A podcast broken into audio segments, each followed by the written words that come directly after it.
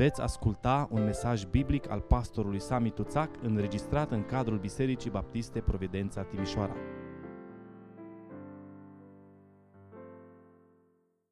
E așa de minunat să cântăm despre bunătatea Domnului și despre harul Lui. Uh, și e așa de minunat să mulțumim Domnului pentru mamele noastre. Uh, înainte de a ne așeza, aș vrea să citim câteva versete din Cartea Faptele Apostolilor, uh, capitolul 16, de la versetul 13 la 15. În ziua sabatului am ieșit afară pe poarta cetății, lângă un râu unde credeam că se află un loc de rugăciune. Am șezut jos și am vorbit femeilor care erau adunate la oaltă. Una din ele, numită Lidia, vânzătoare de purpură din cetatea Tiatira, era o femeie temătoare de Dumnezeu și asculta. Domnul i-a deschis inima ca să ia aminte la cele spuse de Pavel. După ce a fost botezată, ea și casa ei ne-a rugat și ne-a zis, dacă mă socotiți credincioasă Domnului, intrați și rămâneți în casa mea. Și ne-a silit să intrăm. Amin. Vă rog să luați loc. Ziua de astăzi este o zi pe care noi, ca biserică, am pus-o deoparte ca o zi specială pentru mamele noastre. Știu că sunteți puțin încurcați unii. Am și discutat cu unii alții. În anii trecuți am fost nevoit de mai multe ori să explic câteva lucruri. Ce e cu ziua mamei?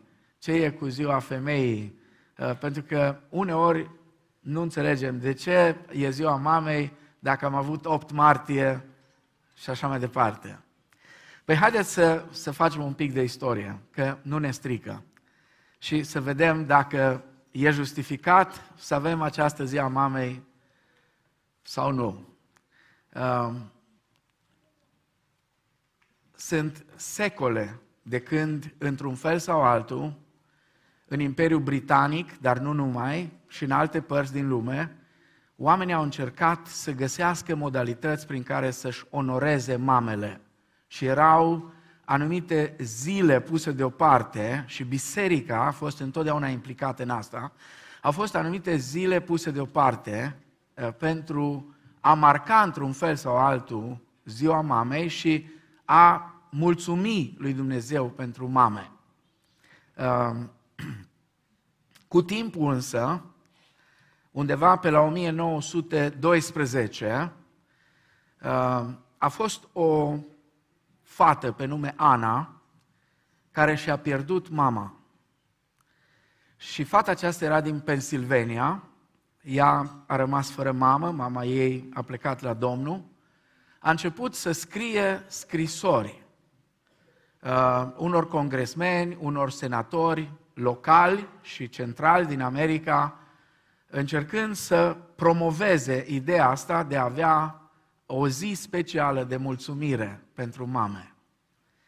Uh, primul stat care a declarat zi oficială ca zi de sărbătoare, ziua mamei, a fost statul Virginia și imediat după Virginia, uh, președintele Americii de atunci a luat decizia și a dat o declarație prezidențială prin care a recunoscut o zi a mamei și ei au hotărât să fie a doua duminică din luna mai, întotdeauna să fie ziua mamei.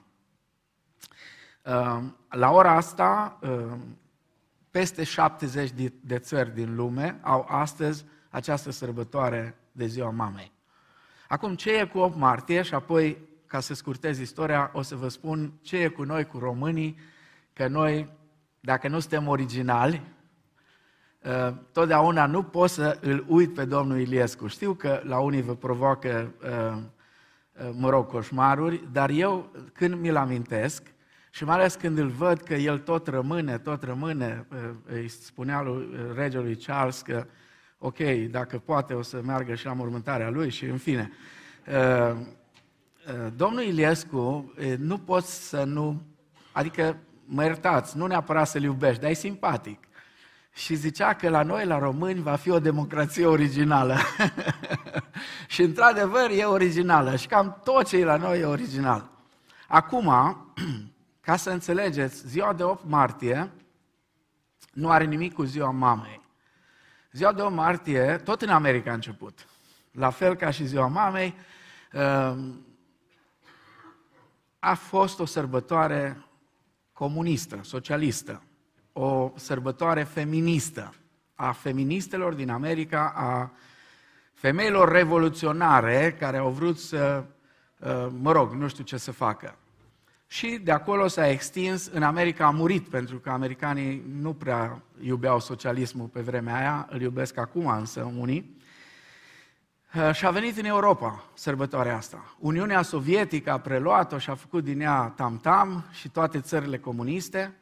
Dar noi românii și atunci am fost originali. Noi i-am dat o conotație așa de început de primăvară, de 1 martie, de mărțișoare și una, două am ajuns și la mamă. Mama, azi e ziua ta, ziua de 8 martie, ți-am adus și eu ceva, ți-am adus o carte. Ia că și eu compun pe loc, așa, nu-i pe loc. Mi-o amintesc de când eram uh, copil. Și așa s-a ajuns că ziua de 8 martie, care este ziua internațională a femeii, pur și simplu unii au zis, e ziua mamei. Acum, cum s-a ajuns? Pentru că ziua mamei în bisericile baptiste se sărbătorește de pe vremea când voi nici nu erați născuți. Cum s-a ajuns la asta? În anii de început a comunismului, comuniștii au venit cu o idee să reglementeze slujbele bisericilor evanghelice, slujbele religioase. Reglementarea ce a însemnat? A însemnat să le reducă cât mai multe, să nu fie, să se întâlnească o singură dată duminica dimineața și atât, în rest, să facă educație socialistă. Numai că în legea respectivă s-a strecurat, cineva a fost o mână acolo care a strecurat, o chestiune. Se pot ține duminica după masa evenimente speciale. Și atunci, pentru că luați-o cum vreți, Baptiștii proști n-au fost niciodată și nici ceilalți evanghelici, dar baptiștii au fost întotdeauna vârful de lance la chestiile astea. Uh, au găsit tot felul de evenimente.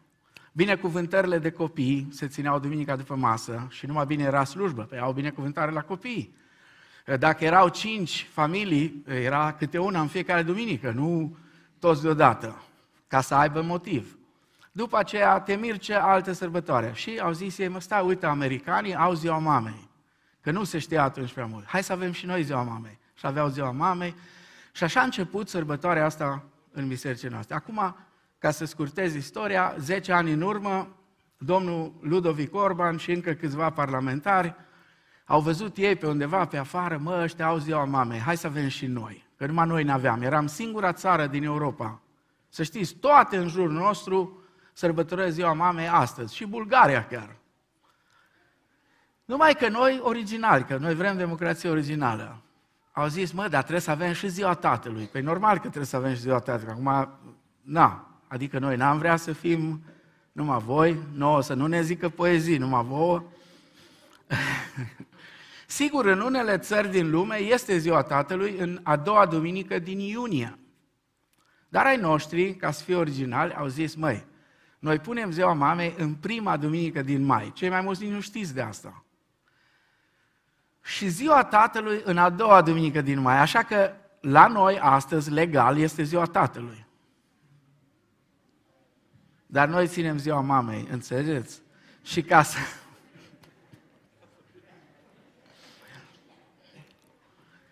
Acum, eu cred că noi ar trebui să onorăm atât mamele cât și tații, dar în primul rând pe Dumnezeu în fiecare zi. Amin? Și de aceea mesajul meu de astăzi este onorați femeile. E ziua mamei azi, dar haideți în ziua asta să onorăm mamele, să-i mulțumim lui Dumnezeu pentru ele. Charles Spurgeon spunea despre mama lui, nu pot să vă spun cât de mult datorez cuvântului solemn al bunei mele mame. Dorința mea astăzi, ca păstor, este să onorăm mamele, dar să onorăm toate femeile. În special, să onorăm femeile credincioase. Mă rog ca Dumnezeu să binecuvinteze toate femeile tinere și în vârstă deopotrivă. Pe toate femeile care își doresc să fie femei evlavioase. Biserica lui Hristos întotdeauna s-a bucurat de prezența femeilor evlavioase. Femeile evlavioase au fost unul din punctele forte ale Bisericii lui Hristos. Poate unii nu știți, eu am studiat istoria martirajului, pentru că atunci când mi-am scris teza mea de doctorat despre lucrarea cu tinerii, am făcut un capitol întreg despre istoricul lucrării cu tinerii și vrând nevrând am ajuns și la mișcările care au dus la martiraj. Știți ce interesant? Cei mai mulți martiri au fost fie liderii bisericii, care erau oameni de, de obicei în vârstă, fie tineri și n-aveți idee câte fete și câte mame tinere. Mame tinere, mame de 20 de ani, de 21 de ani, de 25 de ani, mame care și-au lăsat copilașii și-au mers și-au fost închise pentru Hristos și-au fost arse pe rug și-au fost date la fiare. Une dintre ele au fost închise și au născut copilașii după gratii. A fost o mișcare extraordinară a femeilor. Femei credincioase care au fost gata să-și dea viața pentru Domnul Isus. Elizabeth Elliot, ați auzit de ea, cu siguranță, o femeie fantastică, a spus așa, faptul că sunt femeie nu mă face un alt fel de creștină. Dar faptul că sunt creștină mă face un alt tip de femeie. În dimineața asta aș vrea să privim foarte pe scurt la una din femeile care este descrisă sau este prezentată pe paginile Sfintei Scripturii, și anume Lidia. Lidia, acea vânzătoare de purpură, așa este cunoscută din cetatea Filipii. Două aspecte legate de Lidia aș vrea să privim astăzi. Mai întâi viața Lidiei și apoi convertirea Lidiei. Cum s-a convertit ea? Lidia spune faptele apostolilor că cel puțin trei aspecte legate de ea sunt subliniate aici. Era o femeie harnică. Lidia era o femeie care deținea propria ei afacere, era vânzătoare de purpură sau, uh, într-o altă traducere spune, vânzătoare de pânză violet. Producția aceasta de, de pânză violet a fost uh, ceva la, la mare căutare în vremea de atunci Însă era un proces extrem de migălos și plictisitor de-a dreptul și pentru câțiva metri de pânză din aceea care era extrem de scumpă și pe care nu și-o putea permite decât clasa bogată, clasa de sus, erau folosite mii și mii de scoici. Și din cochilia acelor scoi se lua vopseaua cu care se făcea uh, toată pânza aceasta. Într-un fel, Lidia ne amintește de femeia modernă, femeia care lucrează atât acasă și lucrează și în afara casei.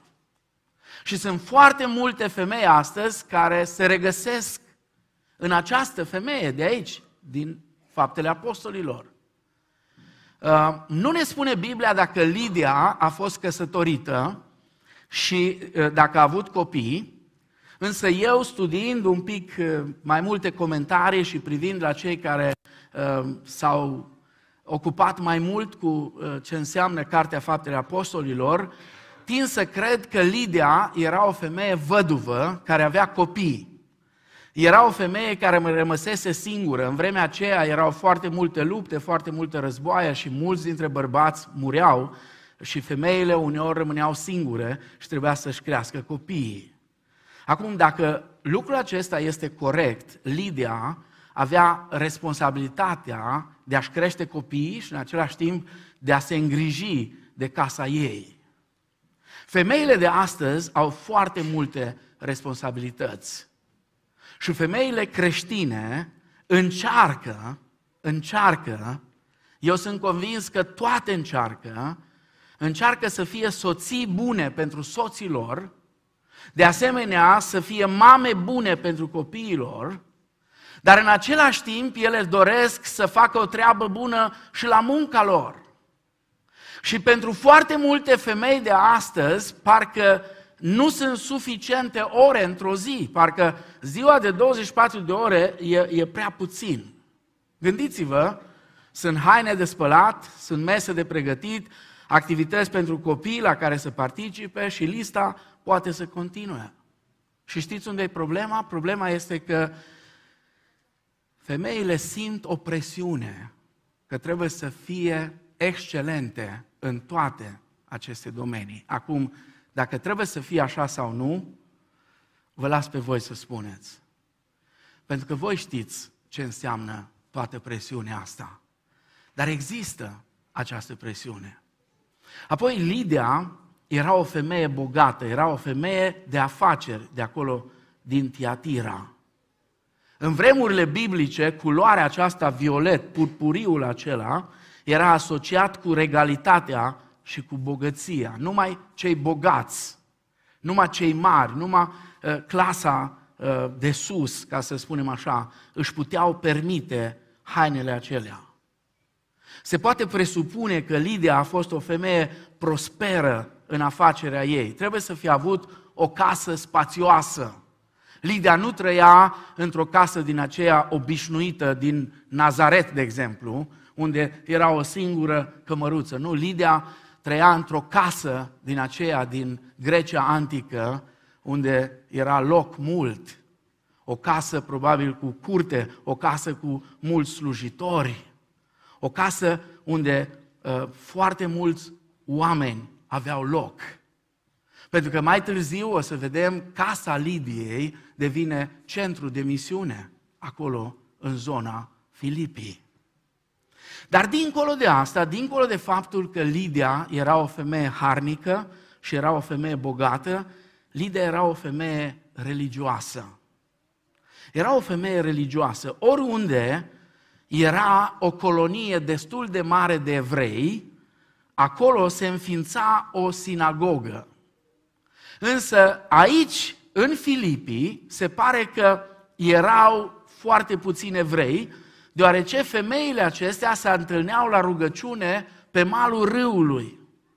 Faptul că Lidia s-a închinat lui Dumnezeu ne spune că era o femeie religioasă, pentru că Lidia era o femeie dintre neamuri. Ea nu era o evreică, era o femeie dintre neamuri, dar era între acei numiți prozeliți, între acei dintre neamuri care credeau în Dumnezeul evreilor. Și ea a venit acolo la închinare. Probabil că a fost un timp de închinare în care au fost câțiva evrei și câteva femei dintre neamuri cu frică de Dumnezeu. Acum, deși era religioasă, Lidia nu era mântuită. Și Lidia este foarte reprezentativă pentru multe femei de astăzi. Și, desigur, nu doar pentru femei. Sunt așa de mulți oameni așa de multe persoane religioase în România. Dar a fi religios nu este suficient pentru a fi mântuit. Fraților, spune Pavel în Romani 10, referindu-se la poporul lui, care era un popor extrem de religios.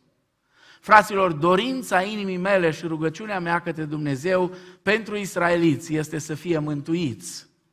Căci le mărturisesc că au zel pentru Dumnezeu, însă nu potrivit cu adevărata cunoaștere, fiindcă necunoscând dreptatea lui Dumnezeu și căutând să-și însușească o dreptate a lor, ei înșiși s-au supus, ei nu s-au supus dreptății lui Dumnezeu. Oamenii despre care Pavel a scris aici erau oameni religioși. Erau oameni chiar zeloși în religia lor.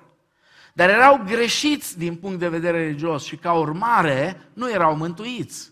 Pentru că Domnul Isus i-a spus lui Nicodim, unul din conducătorii iudeilor, dacă un om nu se naște din nou, nu poate vedea împărăția lui Dumnezeu. Așa că Lidia era o femeie temătoare de Dumnezeu în felul ei, era o femeie religioasă, dar era o femeie care nu cunoștea Evanghelia Domnului Isus Hristos.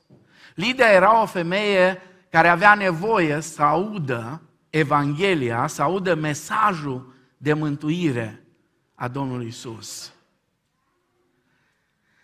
Și dați-mi voie să vă spun că astăzi sunt atât de mulți oameni, bărbați și femei, care au nevoie să audă mesajul Evangheliei. Probabil unii știți, unii nu știți. Ieri un grup de tineri care o parte dintre ei vin uh, marțea seara la M3 și alții împreună cu ei, vreo 18 de toți, au pus deoparte câteva ore și au mers în complexul studențesc. Și au stat de vorbă cu oameni, cu tineri, cu studenți care sunt acolo. Nu cu foarte mulți, numai cu vreo 55, cam atât. Mulți, puțini, spuneți voi. Uh, acești 18 s-au împărțit în vreo șase grupe de câte trei și au mers și au vorbit cu oamenii. Am ajuns acolo să mă întâlnesc cu ei după ce am terminat aici întâlnirea cu... Adică eu n-am stat până la final, am plecat mai repede că mai aveam ceva treabă cu departamentul de închinare și am mers și m-am întâlnit cu ei în complex și am prins exact la timpul de evaluare. Unul din lucrurile care mi-a rămas în minte, oamenii cărora li s-a prezentat Evanghelia sunt mult mai deschiși să primească Evanghelia decât suntem noi deschiși să o împărtășim. Asta a fost una din concluzii. Adesea noi ne plângem că oamenii nu primesc mesajul. Nu, oamenii nu sunt deschiși să primească mesajul nostru. Vreau să vă spun că nu toți sunt deschiși. Nu toți sunt gata să primească. Sunt oameni care spun, nu, nu vreau să stau de vorbă, nu vreau să aud așa ceva. Dar majoritatea oamenilor care sunt abordați sunt deschiși. Pentru că nu e suficient să fim religioși și noi suntem un popor religios. Și avem atât de multe femei religioase în România, așa ca și Lidia, temătoare de Dumnezeu în felul lor. Sunt așa de multe femei și eu sunt încântat să văd atât de multe femei care fac niște lucruri extraordinare și se implică în tot felul de, de, de lucrări din acestea uh, care ajută oameni care au nevoie, copii sau uh, familii defavorizate și așa mai departe. Sunt persoanele acelea sunt persoane sensibile. Persoanele acelea sunt persoane care ar trebui să fim deschiși, să ne apropiem și să le împărtășim Evanghelia. Lidia era una dintre persoanele acestea. Și acum haideți să privim la a doua parte, la convertirea ei. Și aici, mai întâi aș vrea să vedem experiența mântuirii ei. Zice, una din ele numită Lidia, vânzătoare de purpură din cetatea Teatira, era o femeie temătoare de Dumnezeu și asculta. Asculta. E exact ceea ce s-a întâmplat și ieri. Unii au ascultat și unii n-au ascultat. Dar spune aici ceva fantastic. Domnul i-a deschis inima ca să ia aminte la cele spuse de Pavel. Dumnezeu i-a deschis inima. Și femeia aceasta era atentă la propovăduirea și la învățătura lui Pavel. Ea nu putea fi salvată fără ca Domnul să lucreze în inima ei. Dumnezeu este Cel care a pregătit-o. De aceea rugăciunea pentru oamenii ăștia e atât de importantă. Pentru că dacă Dumnezeu nu deschide inima cuiva, n-are cum să asculte cuvântul lui Dumnezeu. Domnul Isus a spus, adevărat, adevărat vă spun că cine ascultă cuvântul meu și crede în Cel ce m-a trimis, are viața veșnică și nu vine la judecată, ci a, trăit, a trecut din moarte la viață. Ioan capitolul 5, cu versetul 24. Spune aici Luca, cel care scrie faptele apostolilor, Lidia a ascultat. A ascultat înseamnă mai mult decât să fii conștient de zgomotul sau de sunetul la ceva. A asculta înseamnă să primești, să asculți, să fii atent. Dacă vreți, ăsta a fost rolul Lidiei în mântuirea ei. A ascultat, a fost atentă la mesajul Evangheliei. Pentru că Domnul este Cel care deschide inimile, în sensul că ne cheamă prin cuvântul Lui și prin Duhul Lui Cel Sfânt.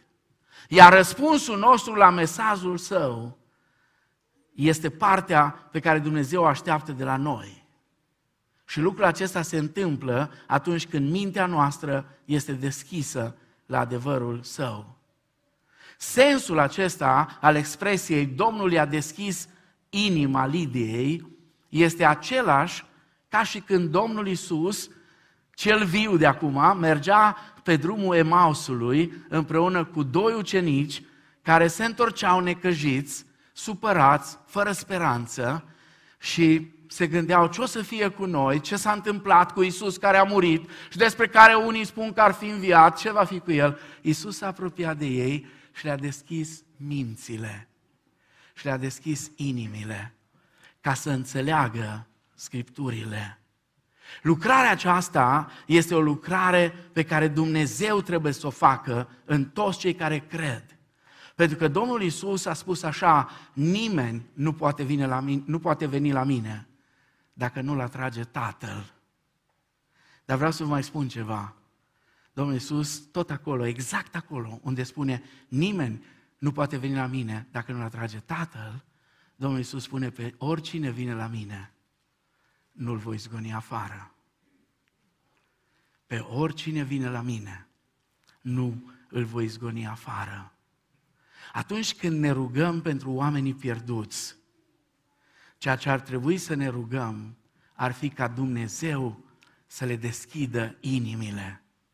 Dumnezeu să deschidă mințile lor. Dacă Dumnezeu nu deschide mintea, nu inima, inima și mintea de multe ori în Scriptură sunt sinonime. Dacă nu intervine Dumnezeu, oamenii nu vor primi mesajul.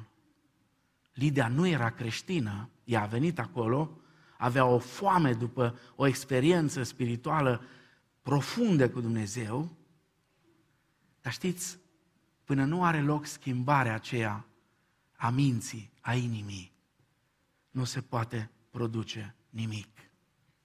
Și acum aș vrea să ne uităm și la câteva dovezi ale mântuirii acestei femei.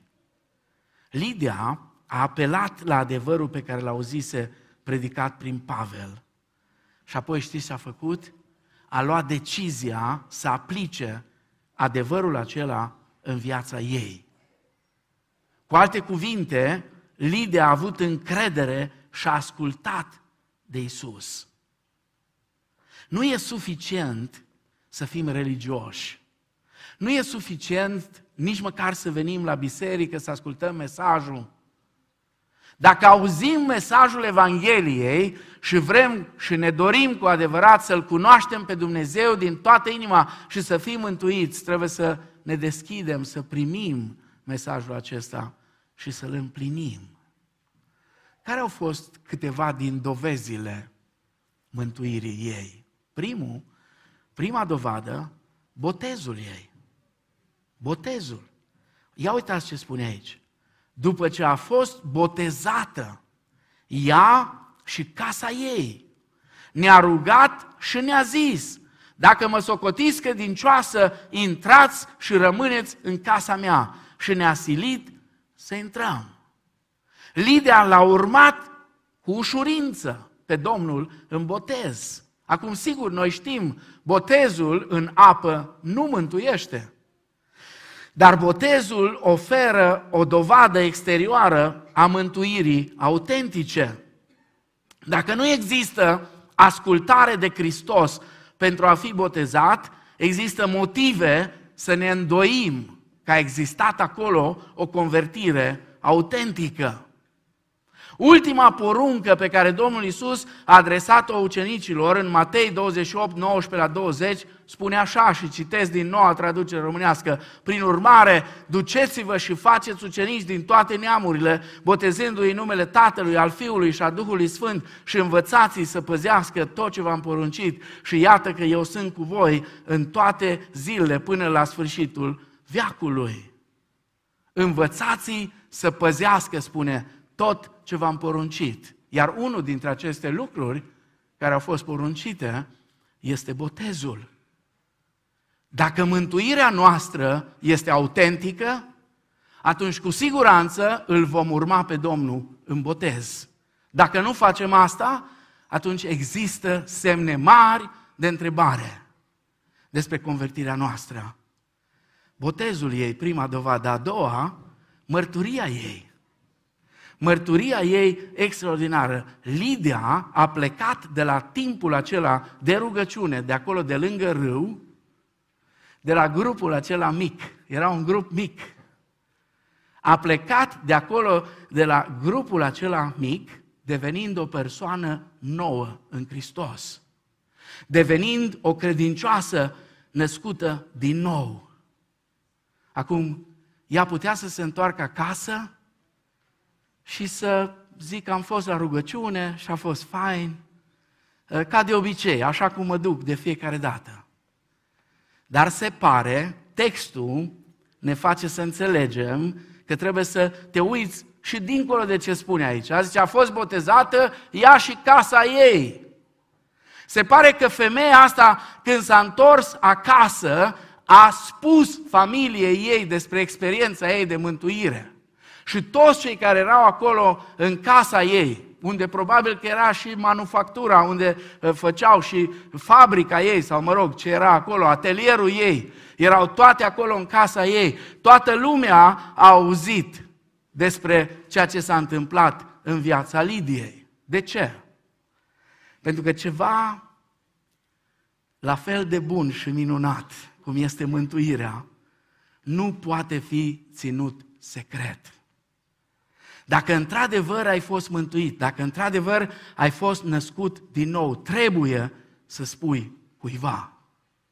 Și se pare că Lidia a avut o influență foarte mare în toată gospodăria ei de acolo.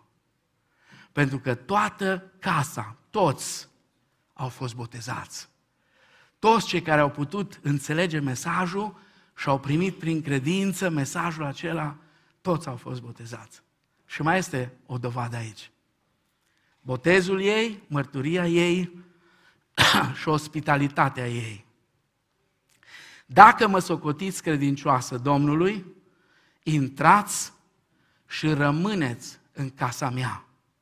Și ne-a silit să intrăm. Domnul i-a deschis inima Lidiei și Lidia știți ce a făcut? Și-a deschis casa pentru misionari. Și dintr-o dată fabrica de purpură, de pânză din aceea, violet, atelierul acela, a devenit centrul de misiune de acolo din zonă. Lidia nu i-a chemat doar să le dea o ciorbă. Nu i-a chemat la un grătar sau la un hamburger. Nu, nu. Lidia i-a chemat să rămână acolo, să-și stabilească baza misionară. Și pentru o vreme, ea spune, dacă mă socotit credincioasă Domnului, veniți în casa mea și rămâneți acolo. Pavel și Sila au considerat-o credincioasă și au rămas în casa ei în timp ce își continuau lucrarea misionară. Și apoi, dacă citiți mai departe, veți vedea succesul lor în a-i conduce pe oameni la Domnul. Și după aceea, că întotdeauna când ai succes, urmează persecuția și închisoarea pentru Evanghelie. Și când Pavel și Sila au fost eliberați din închisoare, știți unde s-au dus? S-au dus, spune faptele 16 cu 40, ei au ieșit din temniță și au intrat în casa Lidiei. S-au dus acolo pentru că au știut casa asta este o casă primitoare. Este o casă care s-a transformat într-un centru de misiune. Și așa, dacă te uiți în Scriptură, găsești și casa lui Gaiu, și casa lui Stefana, și casa lui Cutare, și a lui Cutare, și a lui Cutare. Și casele noastre, casele noastre ale tuturor, trebuie să se transforme într-un loc al ospitalității, într-un loc unde putem avea un impact deosebit în viața celor care intră în casele noastre. Femeile creștine au un impact puternic pentru cauza lui Hristos și pentru îmbunătățirea acestei lumi, care este așa de tristă și așa de rece uneori și așa de rea. Dar femeile creștine cu gingășia lor, cu bunătatea lor, cu felul lor de a fi, pot să facă lucruri extraordinare și schimbări extraordinare la nivelul nu doar al casei lor, ci al întregii societăți. Trei lecții scurte de aici și încheiem. Lidia era o femeie de afaceri ocupată, foarte ocupată. Și foarte multe femei de astăzi spun, sunt atât de ocupată, sunt atât de prinsă.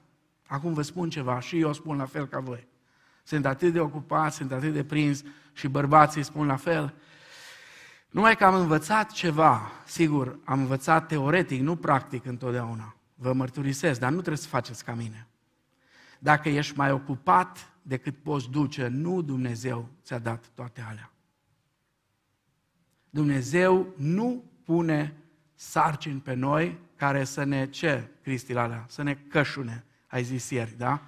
A zis să ne cășune. A zis, mă, tradu la ăștia, că ăștia nu știu ce înseamnă a cășuna, da? O să creade că e ceva căpșună, dar nu e căpșună, da? Dumnezeu, știți ce înseamnă să te cășune? Adică să te pună jos, să te pună la pământ. Și uneori așa suntem, terminați. Dar nu Dumnezeu pune sarcinile astea pe noi, încât să nu mai putem duce. Ci noi ni le luăm. Lidia a fost foarte ocupată, dar și-a făcut timp pentru Dumnezeu. Știți care e cel mai ciudat lucru pentru creștinii de astăzi, inclusiv pentru femeile creștine de astăzi? Ne umplem ziua cu tot felul de lucruri. Ne umplem săptămâna cu tot felul de lucruri. Și la un moment dat ajungem epuizați. Și acum ați văzut că este epidemie de epuizare sau de burnout, cum se spune, ca să fie așa foarte, să sune foarte elevat. Epidemie de-a dreptul. Și atunci ce facem? Măi, am prea multe. Sunt prea multe lucruri care mă pasă. Și începem să tăiem din ele. Care sunt primele care le tăiem? Implicarea la biserică implicarea în misiune, implicarea în slujire, implicare la aia, implicare la aia. Conform cu versetul, căutați mai întâi împărăția lui Dumnezeu și neprihănirea lui. Iertați-mi ironia. Iertați-mi ironia. Dar nu mă înțelegeți greșit. Când vrei binecuvântarea lui Dumnezeu, dar îl pui pe Dumnezeu undeva deoparte și lucrarea lui Dumnezeu nu e importantă, știu, acum am ajuns într-o perioadă încât fiecare cuvânt care îl rostim se redefinește. Spui ceapă? Oh, stai un pic. Ce fel de ceapă? Arpagic, ceapa ciorii, uh, ceapă verde, ceapă uscată, ceapă roșie, ceapă albă, ceapă galbenă, șapte feluri de ceapă deja. Și începem să facem tot felul de definiții. Și când vorbim de lucrarea Domnului, a, nu, că Domnul nu e interesat de lucrarea noastră, Domnul e interesat de noi, de relație cu noi, sigur că da. Dar relația cu noi, până la urmă, în ce se vede? În ce se vede? În stat așa, aia o să stai în sicriu. O să-ți aranjeze ea mâinile și o să fie așa de frumos și o să le ții cum nu le-ai ținut vreodată. Dar nu acum, acum nu-i de stat așa. Acum este exact cum spune cântarea, ale mele mâinile ia să lucreze în via ta și picioarele la fel să lucreze ca un miel și toată energia mea pun la dispoziția ta, știți? Lidia era o femeie extrem de ocupată, dar și-a făcut timp pentru Dumnezeu. A considerat că timpul cu Dumnezeu și lucrarea lui Dumnezeu este foarte important.